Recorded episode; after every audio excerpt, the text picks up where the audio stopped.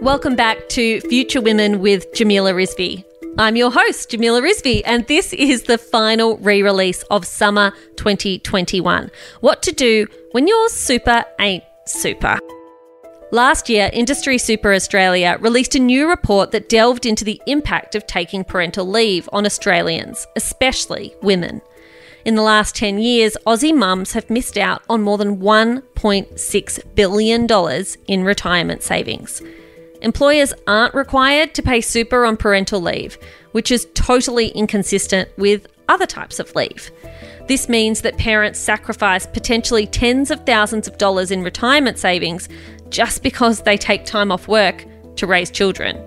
And of course, it impacts on women more than men, because we're the ones who take most of the parental leave. In fact, according to the Workplace Gender Equality Agency, Australian women take 93.5% of all primary carer leave in Australia's private sector.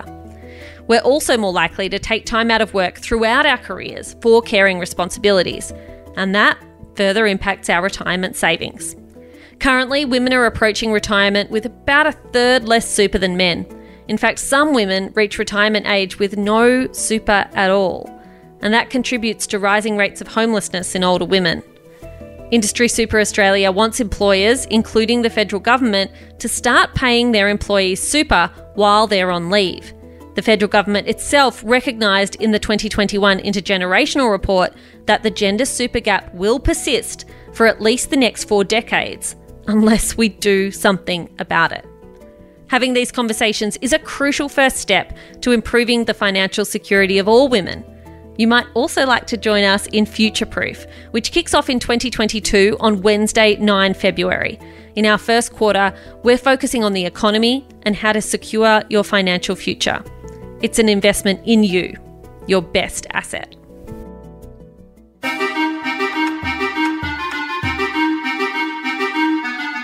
How much superannuation do you have? No, seriously. How much have you got in the bank for retirement? How much do you plan to put away in the future? Be that over the next two, ten, or even 30 years? How much do you want to have saved by the time that you're going to retire? Um, if I asked one of my mates those questions, I can guarantee what their answer would be. It would involve a red face, a bit of a giggle, a shrug of the shoulders, and then an apology along the lines of, I should be able to answer those questions, but I can't. Sorry. It is a shocking state of affairs that not only do most women not take much interest in our superannuation, but if we did, we would not be thrilled by the results. Superannuation is money that employers pay on our behalf into a bank account that we cannot touch until we retire. It's the contribution we make as individuals to supporting ourselves after we stop working, meaning that we aren't only reliant on the aged pension.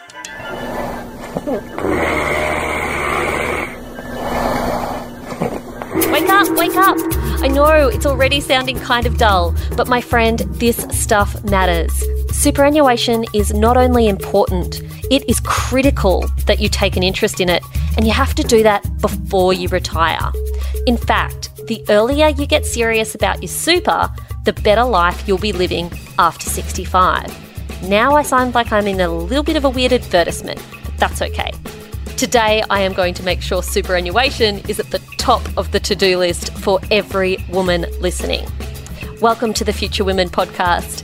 This week, we're going to be meeting Kate Wood, who is the chair of Women in Super, Claire Mackay from Quantum Financial, and the incomparable Jane Caro, who is an author and all around speaker of good sense. Together, we're going to make superannuation interesting and we are going to get your retirement finances sorted out quick smart. My name is Jamila Rizvi, and this episode is What Do You Do When You're Super Ain't that super? More women have the opportunity to drive change. If someone says, I'm not a feminist, I ask, what is your problem? We must do better. So I want all the girls watching here and now to know that a new day is on the horizon.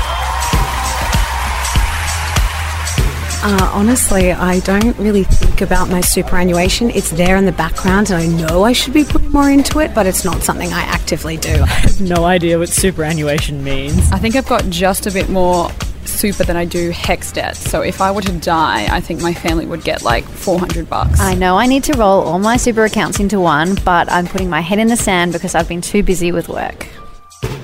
Before getting into the detail of how superannuation works and how you can improve your balance, let's start with the basics. Why is it that we hear so much in the media about women and superannuation? Surely saving for retirement works basically the same way for women and men, right? As it turns out, not at all. The superannuation system is not overtly discriminatory against women. There are no particular provisions that differentiate men from women, but the results of it are quite discriminatory. So it's indirectly discriminatory, and that's because women don't earn as much as men, and the system provides the greatest assistance to high income earning savers. And so that leads to this very discriminatory outcome. Um, Women in Super is very focused on these system issues and trying to get changes to improve outcomes for women. Like it's um, quite remarkable that half the female workforce earns under $37,000 per annum, and that those uh, women get absolutely no incentive from government to save for their retirement. So they will be saving 9.5% of their income for retirement, but they literally just have a tax penalty out of the super system repaid to them, which is called the LISTO, L-A-S-T-O. Uh, but they don't receive an incentive from government like a high income earner would who gets a low tax rate compared to their normal tax rate. So, in that way, it's indirectly discriminatory against half the female workforce. So, we want to change those policy settings. Kate Wood is the chair of Women in Super. They're a group that are specifically focused on making the system work better for women. Kate says that there are a range of ways that the design of the superannuation system actually makes life really difficult for all the females. There's a range of areas where women sort of have uh, difficulty in superannuation, and some are where they don't receive any superannuation payments. So there's currently a rule that says unless you earn $450 in a month, your employer doesn't have to make a superannuation contribution for you. Now, that may not seem like a very high income, but a lot of women who are working part time and casual, they may have multiple jobs. And so some of their jobs may be attracting super, some are not. All of their jobs may not attract superannuation. So that rule, uh, which t- says that certain employers don't have to pay super for women and men who earn less than 450 a month. We want that abolished so that everyone receives super. There's also currently, as unbelievable as it is, no super guarantee paid on the government's paid parental leave scheme, which is uh, just about the only form of paid leave that doesn't attract superannuation guarantee payments. So we think that that should be changed. Also, because it's difficult for women, given their lower incomes, to accumulate enough for retirement, it is very important to outcomes that the superannuation guarantee increased to 12%. So that's a, an important policy measure. Author and commentator Jane Caro goes one step further. She says the system is sexist. She reckons the effects of that sexist system are potentially catastrophic for Australian women. It's unbelievably sexist. It was designed for a male breadwinner. It was designed for a male breadwinner who'd really only lived to, on average, 68, um, having retired at 65. So, yeah, it's completely out of date. It's completely sexist. And it has left a generation of women um, hanging out to dry. This is a crisis. This is a crisis. Young women have to be really aware that the society now expects them to look after their own welfare when they get old. But it does everything it possibly can to make that as hard as it can be. And that is the great injustice. The great injustice. I need a dollar, dollar, dollar, that's what I need. Hey, hey. Well, I need a dollar, dollar, dollar, that's what I need. In other words, We tell everyone in society that they have to make a contribution during their working lives to help fund themselves in retirement. The government helps out a bit through the aged pension, but living on that amount alone is incredibly difficult, if not impossible. However, the super system only works if you're working full time, in a generally well paid position, uninterrupted, for 40 plus years. And there are barely any women who lead a working life that looks like that. Women are much more likely to have stints out of the workforce entirely. We're more likely to work part time or casually, and we also tend to spend more time studying. The results of all of that aren't pretty. Unfortunately, the way the system works, women are ending up with half as much super as men, and a lot of that is related to their um, earnings over their lifetime because that's how your super is accumulated. You have at the moment 9.5% of salary contributed to your superannuation. And also, women have a lot of time out of the workforce, having children, caring for children, caring for others, other dependents.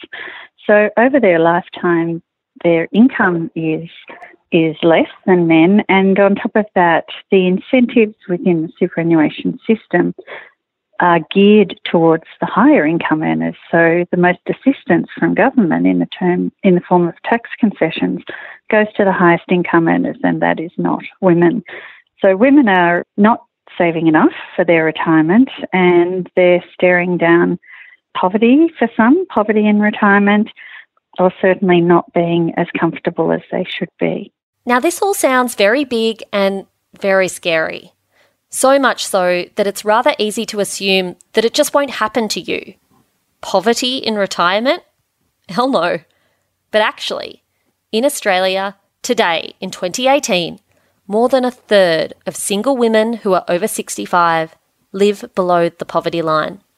A Senate report from just two years ago found that a third of women retire with no superannuation at all. If we leave women in a situation where they are homeless, and the fastest growing group amongst the homeless is women over 55 for all the reasons I've already outlined, if we continue um, to do that, then we have an enormous cost at the other end of their lives in terms of are we really going to let them die on the street or are we going to have to spend um, money at that point to help support them because we basically refuse to do so all the way through their lives. It astonishes me that women give birth to every taxpayer that has ever existed, and yet we appear to begrudge every dollar of tax that we spend on supporting women, particularly mothers. It is, you know, we are we are really cruel to older women. The problem, argues Jane, is that too many women still assume they'll share in their male partner's superannuation. We don't plan for a divorce or a relationship breakdown, even though it's really common. And more often than not, it's the women who get financially caught out by this. Still, women thinking a man is a financial plan. Oh, honey, talk to all the older women living out of their cars. That's exactly what they thought.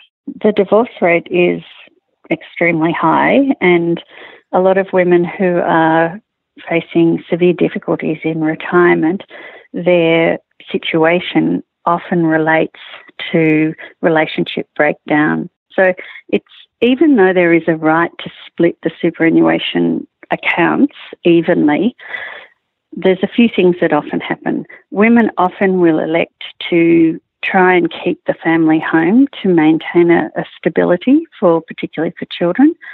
And so they'll end up with, they'll trade off the super. So they'll end up with no super. Now, the house is a very good move, but it means that they have got no superannuation or very little superannuation. If they are a, a female who has taken time out to care for children, then they will have a lower earning capacity than their ex partner and also certainly have impacted their promotional opportunities by virtue of having time out of the workforce. So their ability to uh, save superannuation post relationship breakdown is severely inhibited compared to the male. So the male will recover, but the female will have much greater difficulty recovering. So, what needs to change? How do we reform this super system so it starts working better for women? How do we move away from policy assumptions that say all women get married, get married to a man, have children with that man, and that he will fairly share his financial benefits with her throughout her whole lifetime. How do we get real and live in the 21st century? First things first, we need to get vocal about the problem. And that's something that Jane says is already happening, particularly amongst baby boomer women. The women of my generation, um, the boomers, have never done anything quietly, that they have changed everything as they have gone through. They didn't entirely mean to, they never set out to revolutionise everything, but they kind of have. And so they they're now going into old age, and they're probably the first generation of women going into older age who are saying, What? This isn't right. And yelling and screaming loudly and saying to younger women, don't get caught the way we got caught. They're furious and they're vocal about it. They've also got access to social media so they can speak. And of course, the fact that this generation of older women are revolutionary because they're the first generation of women ever in the history of the world who have mostly worked for wages for most of their life. That's revolutionary. That never happened before. There is lots that some companies are doing in response to women agitating for better super conditions. In order to attract and retain women employees, some employers are looking at how to improve their superannuation offerings. Now, this is a great thing, and when you're considering jobs, it's something you should absolutely ask about and look into. But ultimately, Jane says that real change, it has to come from the public sector. This has to come from government for women to rely on the goodwill of employers is too shaky. And what that will do is, again, benefit women who are already a little more secure, working in higher level jobs for higher pay.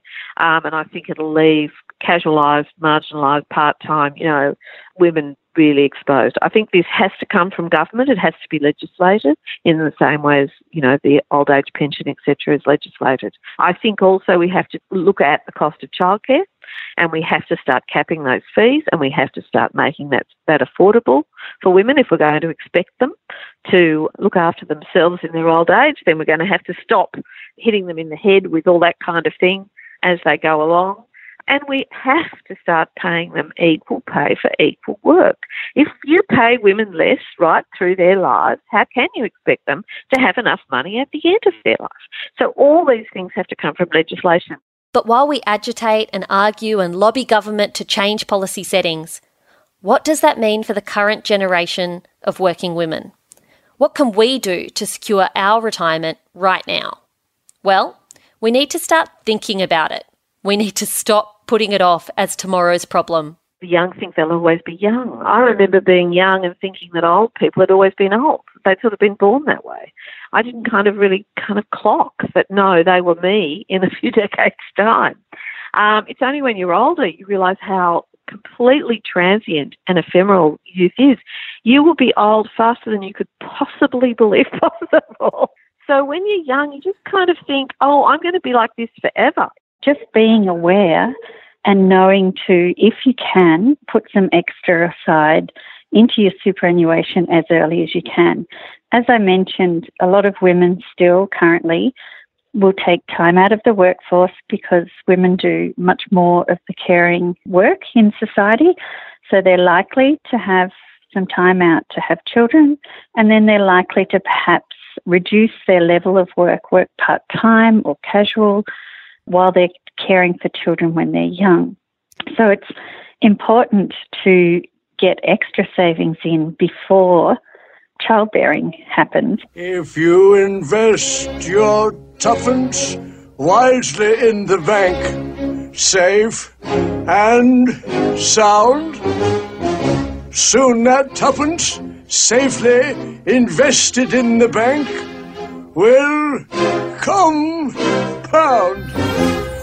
Part of the magic of superannuation is compound interest. And what that means is that you invest money and it earns interest. And then the next year, you earn more interest, not just on the money you put in, but on the interest that you earned the year before. And that compounds over your lifetime. So the earlier that you can um, start saving and the more that you can save early on, then the more you will have at retirement. A dollar saved early in your career is far more valuable to you in retirement than the dollar that you can save late in your career. I spoke to Claire McKay, who is the Director and Head of Advice at Quantum Financial, and I asked her to give us some straightforward, easy to understand tips for maximising super. And guys, she was brilliant.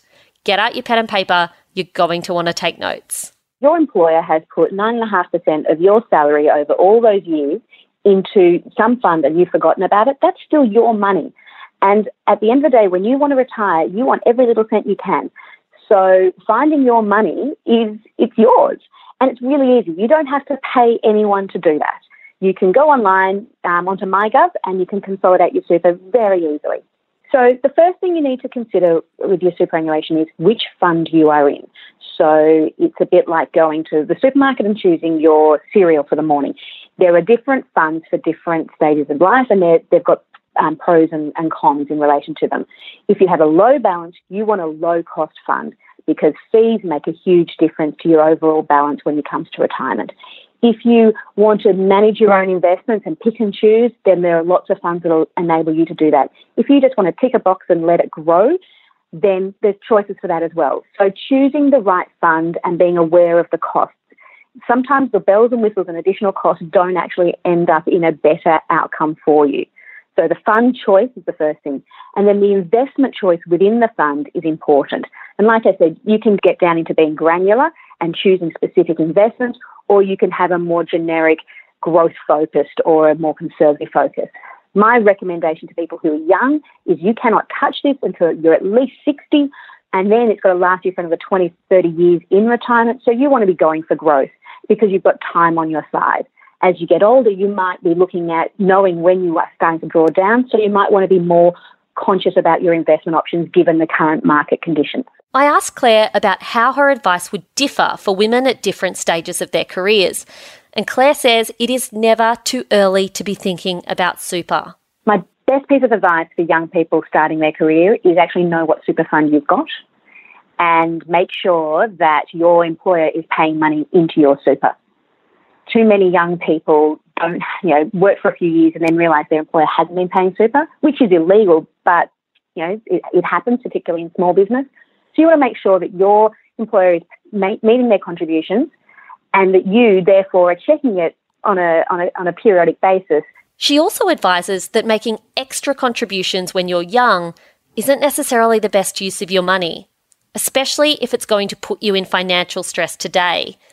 This is a weighing up game. It's about what you can and cannot afford at the time. Well, there might be some tax advantages for making contributions. So being aware that if there's spouse contribution rules or you know your cash flow allows it and it might give you a better tax outcome, that's a, that's a, a reason to consider it. My first thing is that when you're younger and you have a mortgage, pay your mortgage off as quickly as possible and get into a habit of putting a small amount of money into super. As you get older and you start looking towards retirement, then you really want to focus on ramping up your contributions because, like I said, there might be some tax efficiencies to be obtained from it, but also it's in a low tax environment. And that is encouraging you to put money into super. And on the day you retire, you're never going to regret any dollar that you've put into super. But what about if you're older, nearing retirement age, and you're starting to panic that maybe you haven't done enough? Can you save for your superannuation once you're already later in life? Or is it too late? Okay, well, the first thing is don't beat yourself up about the things you've done in the past. That's the past.